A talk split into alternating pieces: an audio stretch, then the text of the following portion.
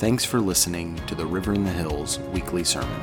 We hope you enjoy this message by Pastor Nate Kashdan. For more about this podcast and other resources, visit our website at w w w dot river in the hills dot com.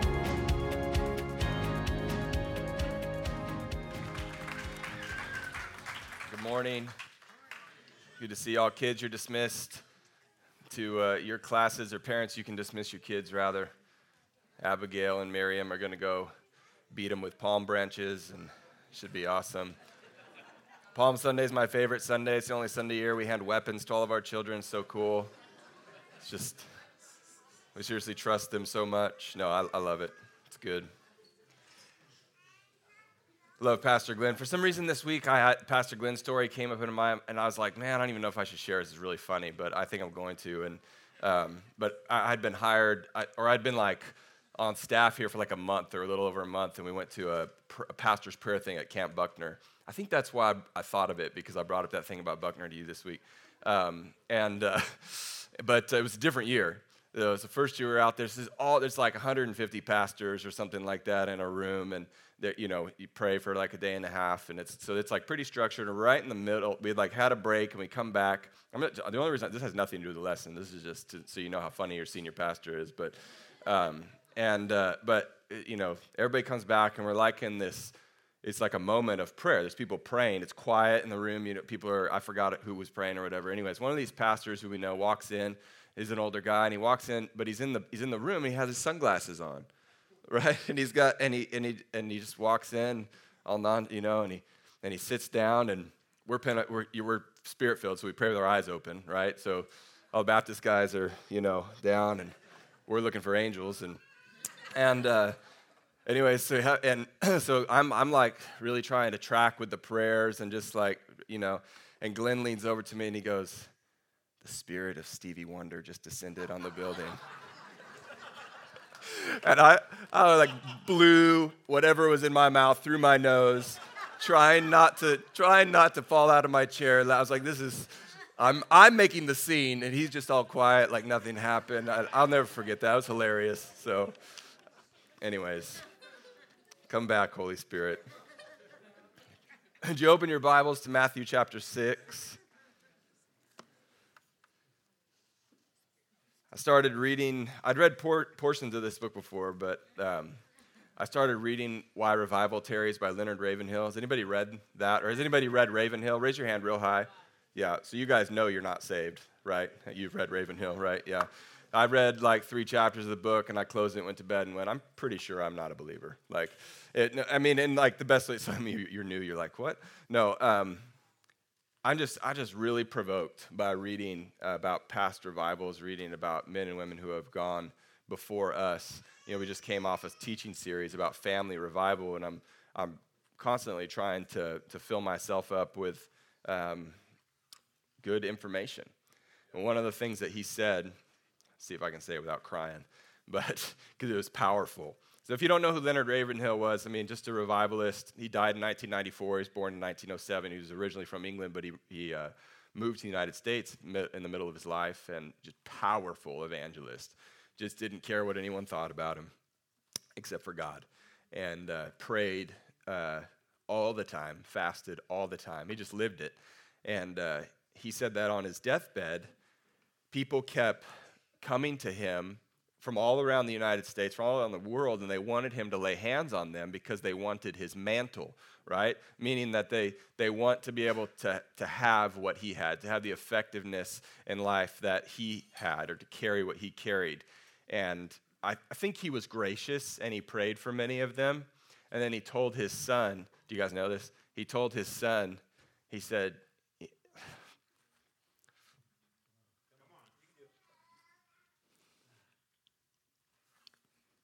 He told his son, he said, everybody wants my mantle.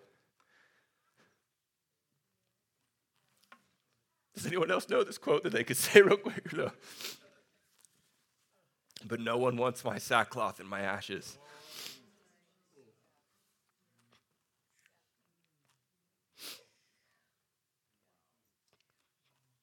Sorry. So anyways, I went to bed really convicted. But it's true. So often we're just so consumer-focused. We see the good in people's lives, or, you know, some power, even in ministry, you see some powerful person, like, oh, man, I want what they have. I heard somebody say one time, they're like, oh, Lord, give me a Heidi Baker anointing. You don't want that. You don't want that. She would tell you you don't want that. No idea what we're asking for sometimes.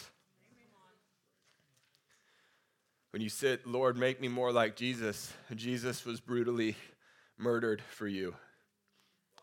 Are you ready to be brutally murdered? Lord, make me like John the Baptist. He lived by himself in the desert and ate bugs and was hated, labeled a lunatic, and then had his head cut off. All right. Sorry. Didn't have anything to do with what we're talking about today, but maybe it did. Hopefully it touched you.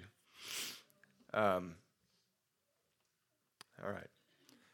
We're going to be in Matthew six today, uh, but like I said, we just finished this series on revival, and hopefully you're experiencing personal and marital and family revival, right, with some of those principles. I, I hope it was helpful, um, and uh, that we can basically position ourselves and our families and in our church to be re- to be ready for a greater move of God to be released um, on earth as it is in heaven.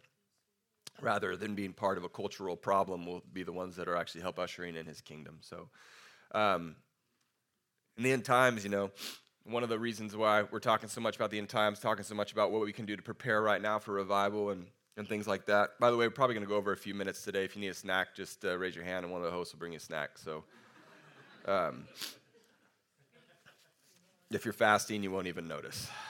So, um, but uh, part of the reason we've been talking so much about it is not just so we're ready, like with enough food, which you should be, not so we're ready with the right message for the lost, not so you're ready to bring people into your home who need a, are going to need a place to stay, but really so that we're not part of those who fall away from the faith.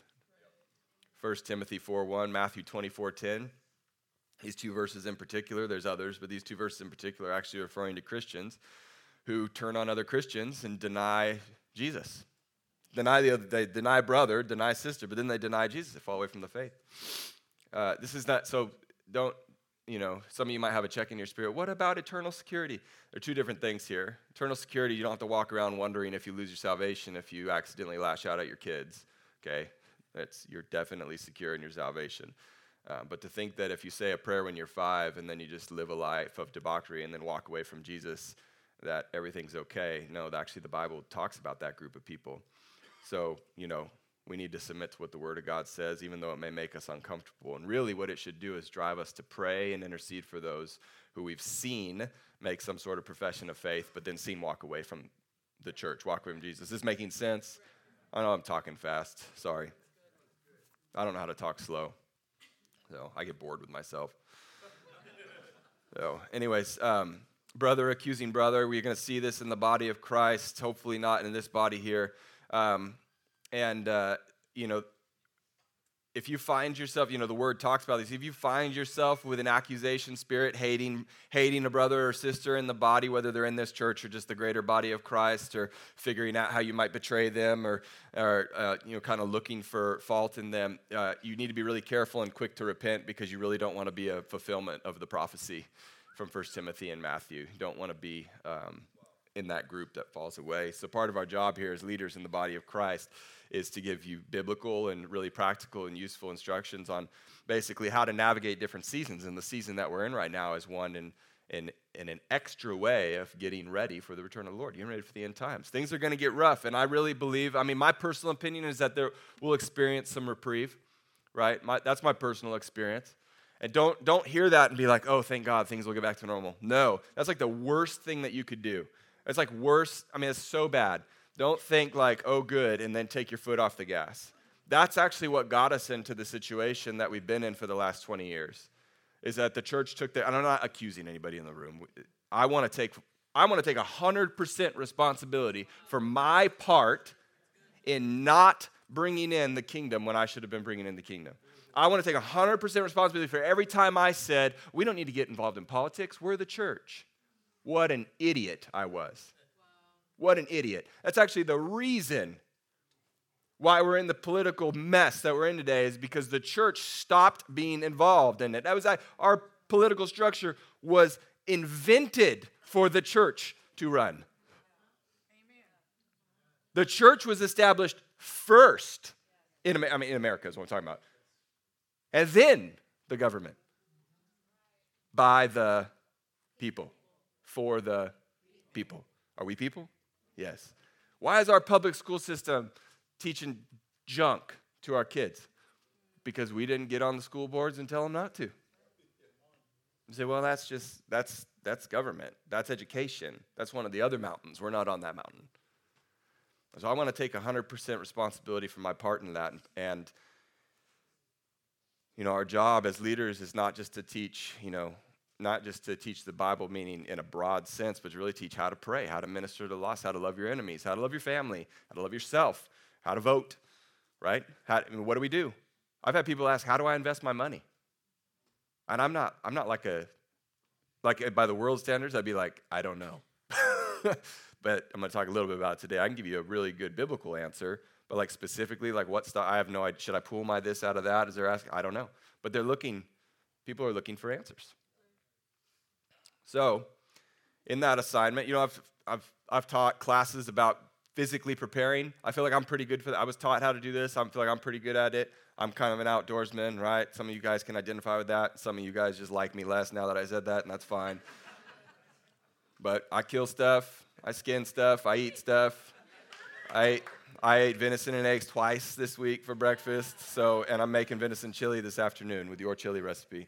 Yeah. And so I mean, but so, but it's not just all about, oh yeah, macho macho kill. That's not it. I'm just saying, like, if you don't have sixty to ninety days worth of non-perishable food in your house, you're behind the curve, and you're probably setting yourself up to be part of a problem rather than to be able to set yourself up to bless not just this house, not just your house and this house, but your neighborhood.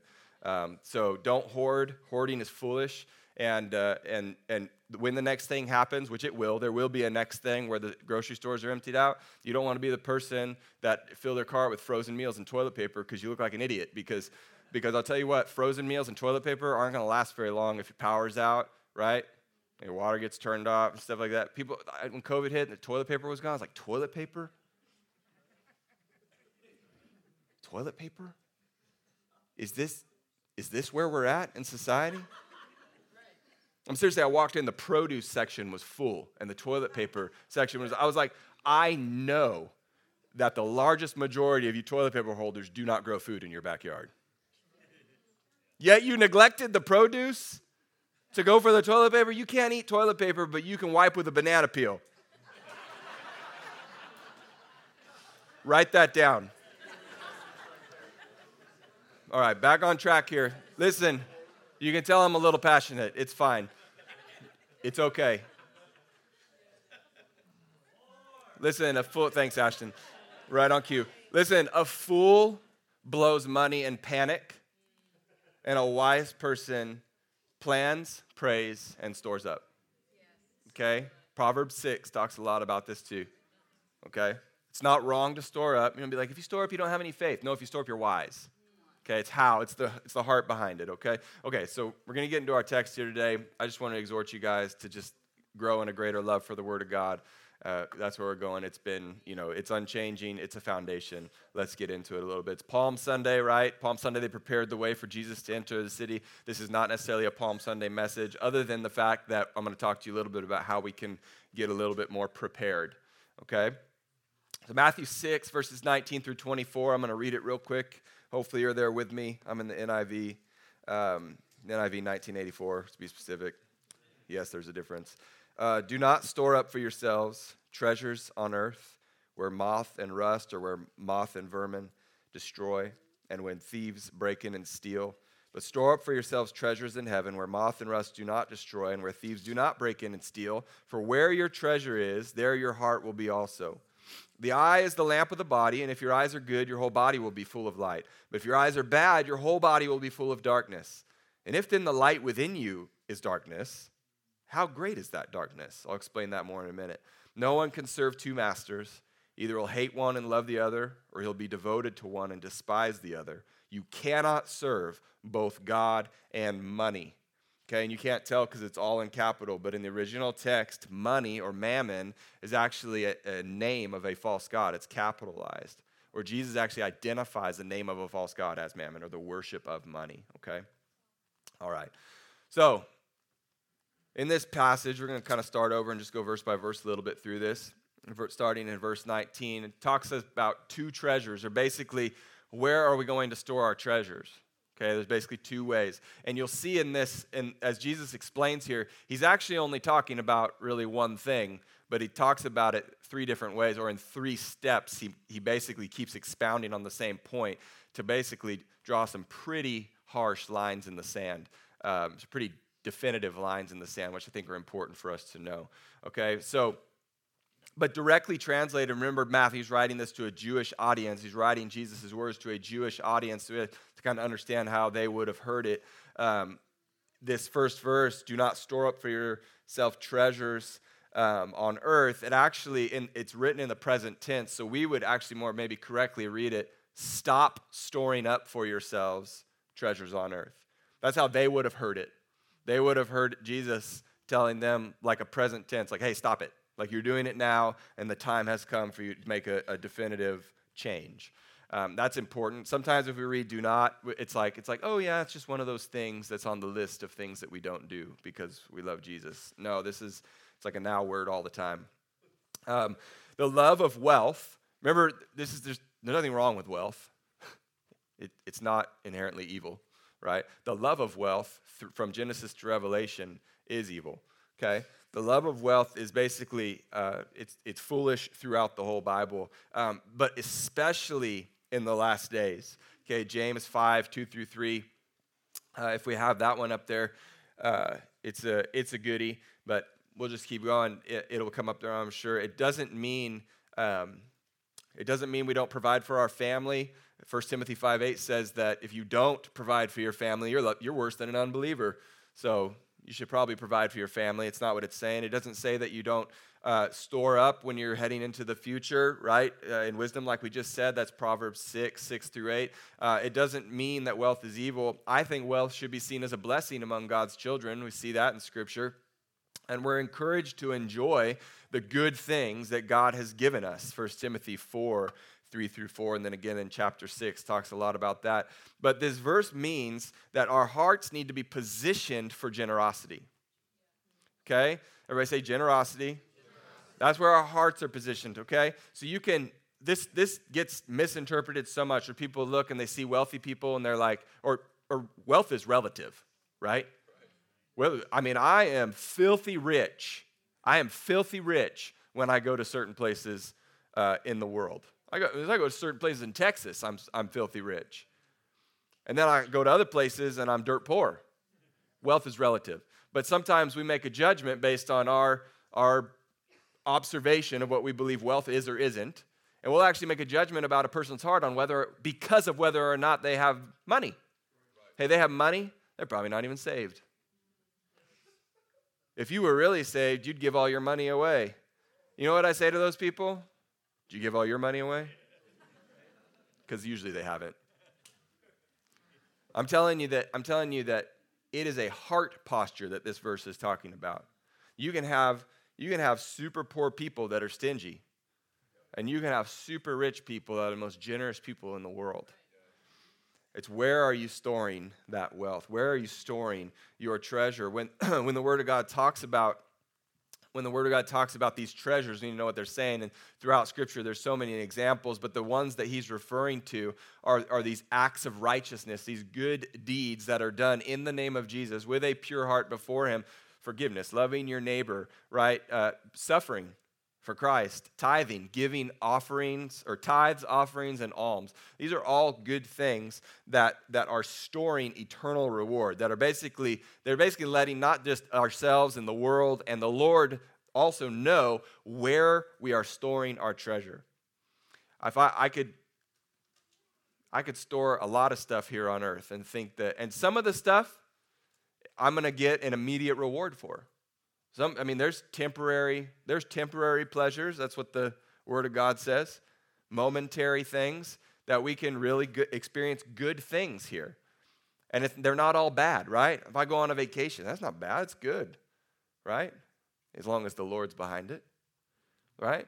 I want to get myself a new pair of shoes, that's fine, as long as the Lord's behind it. But if you realize that you're spending all your money on clothes and shoes and vacations and cars and and and then you're not really tithing, and then you're not giving to the poor, and then you're not, you know what I mean? You see how that shifts?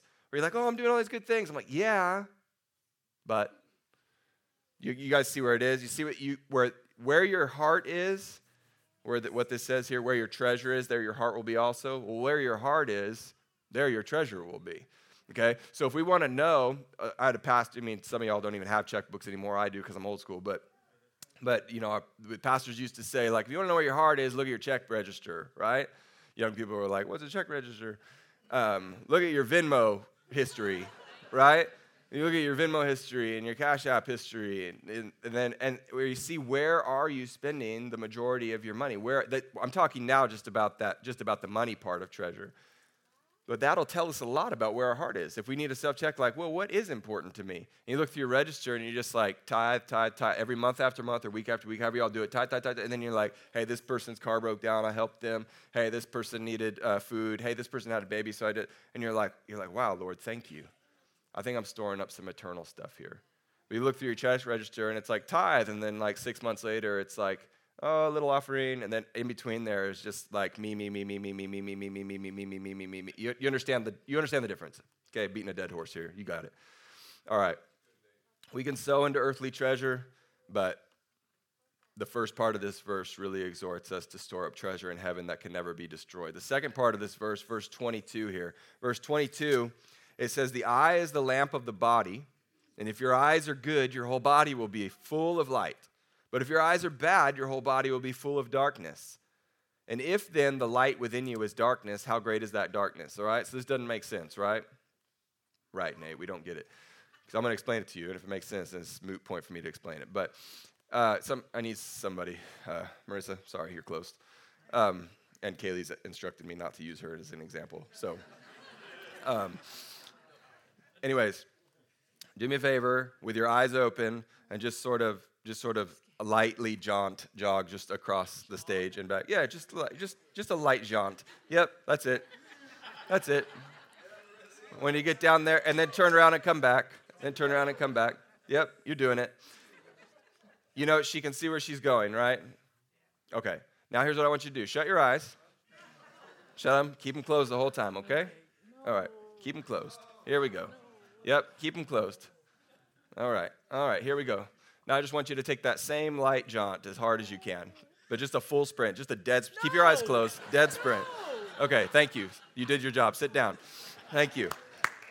Listen, here's what it's saying. Here's what it's saying. I, the eye, the Jewish audience would have understood that in the same way that we would say the heart, okay? Okay, so listen. What Jesus is saying is when we have our eyes open and we can see, that's good. We can see, we can guard what comes in, and what comes in is going to affect what's inside, okay? The eyes are a gate, just like the ears are a gate, and it's going to affect what comes inside. Now, if we have our eyes open, and we let a whole bunch of stuff inside that shouldn't be there, whether it's something you're watching on T V, something you're reading, somebody you're hanging out with, something you're entertaining, okay? Now, it, because this, this word eye is not specific just to what you see, it can mean what you hear also. Remember, we have to understand how the Jewish audience would have heard it, okay? So basically what you're involved in, what you're spending your time focusing on, okay? So if you're spending your time focusing on all this stuff that's trash, or even stuff that's just not Jesus. Everybody, everybody hear that? Just because it's not overtly evil doesn't mean it's Jesus. Right. Something that's not wrong is not automatically right. Does that make sense? Okay, so if I'm filling myself with that, what I've actually done is I've shut my I've, I've made it to where I'm actually not able to see, but I think I can see. That's what this verse says. I've actually, there's a lamp inside, but it says when that actually, when inside actually turns into darkness, but you think it's light, it's like, look out. That's the, if Marissa would have been like, I got this, and taken off in a dead sprint, she would have just fallen over the chairs. It would have been hilarious. But I love you and I'm sorry. But you guys get the idea. If you're deceived into thinking that the light inside of you is actually light when it's darkness because of what's been let in through the eyes or through the ears, we put ourselves in a really tough place. So Jesus is just taking this a step further, and he's actually talking about two different visions, where we set our focus, okay? So uh, Jesus takes this storing up context from the first part of this verse. We store up our treasures in heaven. He takes it a little further, and he says, he says basically, don't store up for yourself treasures in heaven and on earth, right? Because we could be like, well, I have some treasures on earth, And then and then I am storing up some in heaven, and I'm doing it. And he's basically like, no, actually, if you have di- this divided focus, you're going to be letting in things that you think are okay, and then you're going to think that you have this burning light inside of you that's going to guide you the right way when actually it's corrupted, okay? So he says, so he says you need to have singular focus of vision, and what he's and the bigger narrative here, this is Jesus talking, he's saying, on me. Okay? So, don't have one foot in and one foot out, as he's talking about in the vision. Now he goes on to make the third point here. And this is, when he's talking about masters, um, this is how he sort of wraps it up and where he draws the line. Okay, let's read it real quick. Verse twenty-four, he says, no one can serve two masters. I'm going to stop right there. This is not talking about employment, employers. Okay? How many of you have a job where you have an employer? Okay, not that. He's talking about slave owners. Okay, a master meaning a slave owner. Okay, what's the difference? Well, the difference is that I can work for two employers easily, and there's no like separation of of, uh, of loyalty or, or you know values or anything like that. I can have two jobs, and it's no big deal. And people had two jobs when this was written. It's fine, but you can't have two masters legally. Just talking about in slavery. Remember how they would have heard this, right?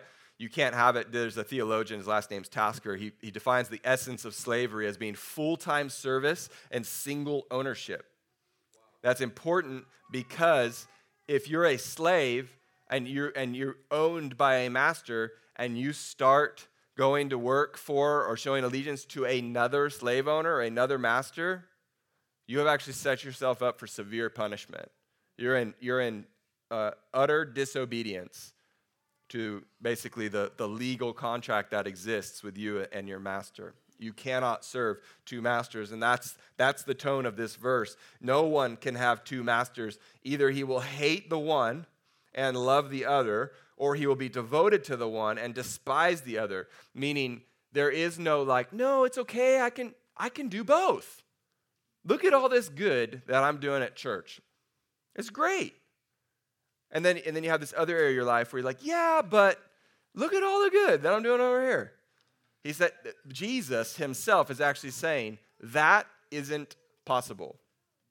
Now you're going to ask yourself the question, hopefully, but it happens, right? Because it does. And it, he goes on to say, uh, kind of give an answer to that here in just a second. But it says, he will hate one and love the other, or he will be devoted to one and despise the other. You cannot serve both God and money or mammon. Uh, either God is served with this single focused devotion, this is what he's saying, or he's not served at all. If we attempt to divide our worship or loyalty to God, it's idolatry. That's why he names the name of money or mammon as a false god, saying you cannot worship me, this is Jesus talking, you cannot worship me and this God of wealth. He said, you can't do it. You're either going to, so he's saying either you're not doing that and you're loving me and, and despising false gods, or you are embracing a false God and hating me. Wow. That's what he's saying. Wow. He basically says, we have to draw a line here. He's, he's, blowing up the Christian idea of weak Christianity or or maybe even partial discipleship, Like, well, yeah, we're, you know, we're we're kind of there. We're kind of, this happens, but, and it's okay that it happens when the person is in this process, right? When someone's when someone's growing, right? When I'm discipling somebody, right, and they're like, and they're like, yeah, man, I'm just having a really hard time. I'm still doing drugs, but I'm doing them a lot less. And I'm just, well, I'm I'm not going like, hey, that's okay, that's okay, because that's stupid. I'm I'm calling them higher. I'm loving them and I'm embracing them and I'm having compassion for them because that's what Jesus did. But at the same time, I'm like, let's get you deliverance and let's call you higher. And, and but I'm not going, hey man, that's one foot in and one foot out. You're you're a devil worshiper, right? You understand the difference. But you get somebody, you get somebody who is identifying as this seasoned believer. There's a trigger word, as a as a seasoned believer. Oh God, help me. Somebody who says that they are a seasoned believer. I love Jesus. I'm following Jesus. But then the fruit of their life actually says that they have this divided focus or this, this uh, partial devotion where there's this other God. And it can be other any other God. This, this is specific to the God of money or God of mammon. But really, any other God is an idol. Right? It's a good song. That cannot see and cannot hear.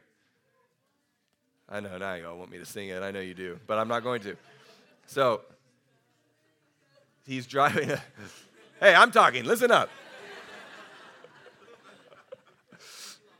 I know I shouldn't have started it.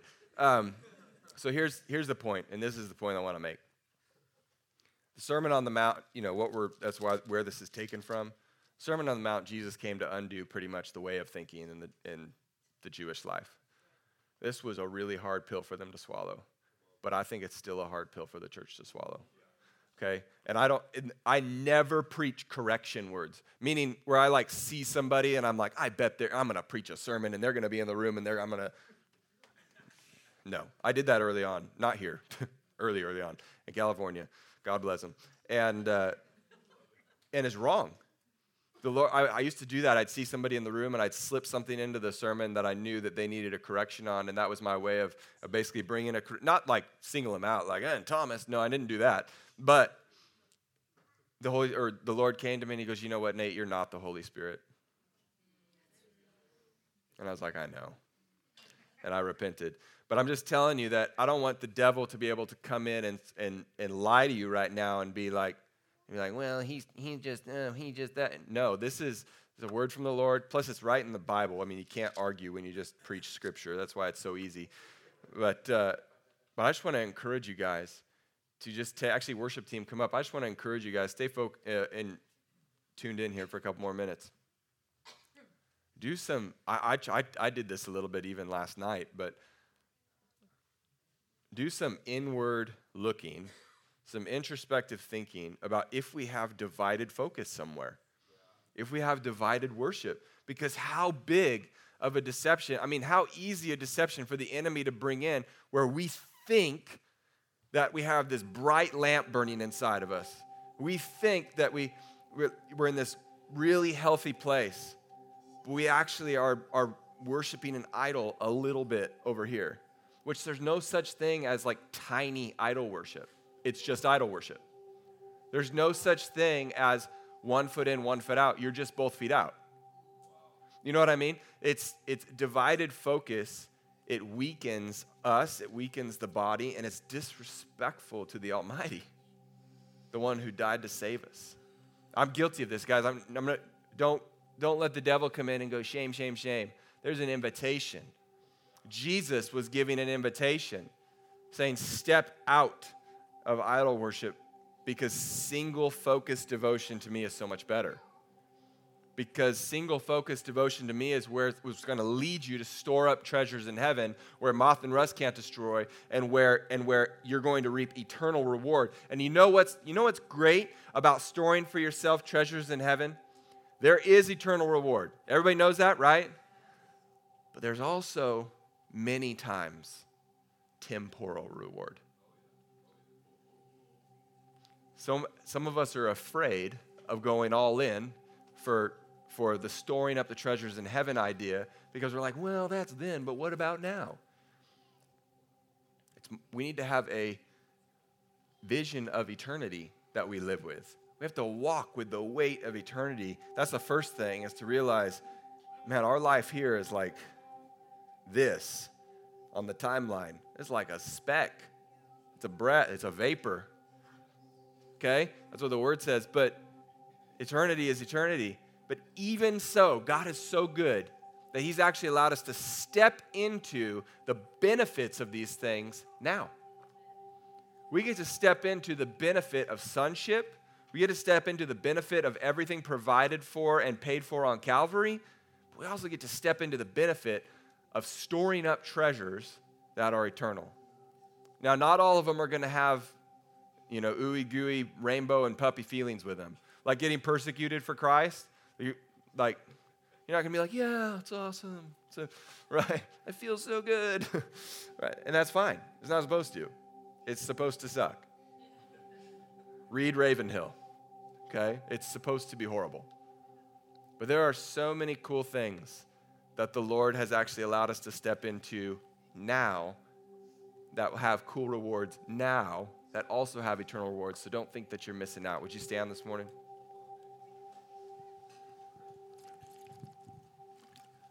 I want to give everybody a chance to respond. But bigger than any of this, remember, this is kind of micro, so I want you to remember macro.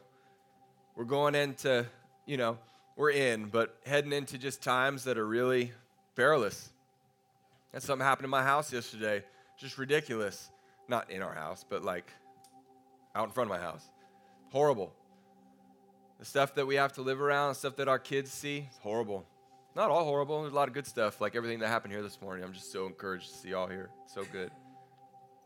But there's some things that we can take with us in preparation into the days ahead. And there's some physical preparation that we can do, and that's smart. And if you want to talk more about that, I'm happy to talk to you about whatever I can. There's some better sources than me out there.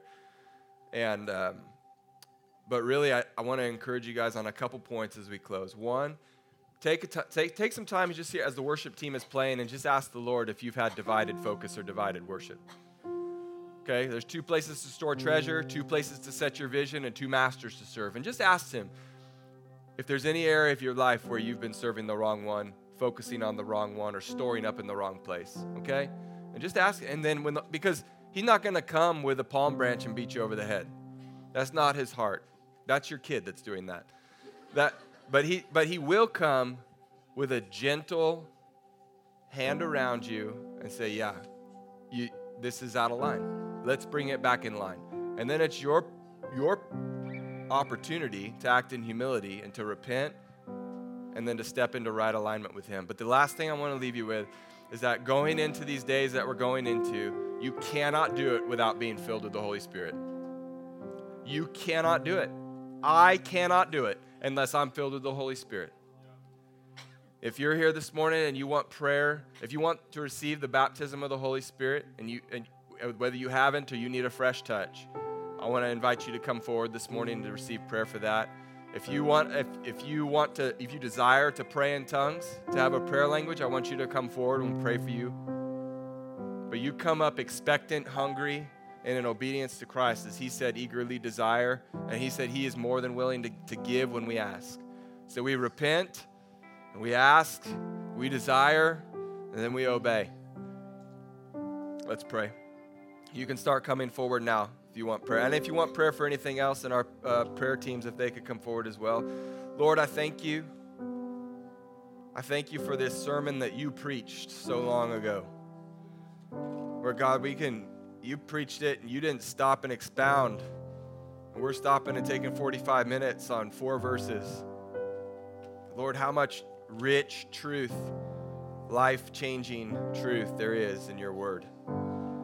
God, I pray, Lord, as that we as we entered in the coming days, weeks, months, and years, Lord, that you would teach us, Holy Spirit, keep us tender and alert to your words, but you would teach us what we need for each day. You give us today our daily bread. Give us tomorrow's bread today.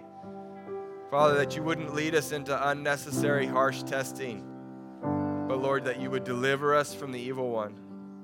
And Lord, that you would teach us to be quick to forgive as you were so quick to forgive us. Father, that we would love like you love. And Father, even right now, that you would send power. God, it's not good enough to be like, oh, that was funny or that was cool or that. Father, if it doesn't come with power and anointing, I don't even want to be a part of it. Send your power right now, Lord, and baptize in the Holy Spirit. In Jesus' name.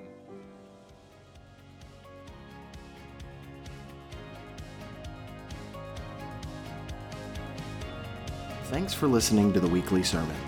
To download the notes and slides for this message, visit our website, river in the hills dot com. If you would like to partner with us in moving God's heart and changing the world, please subscribe to our podcast, leave a review, and share this episode with a friend.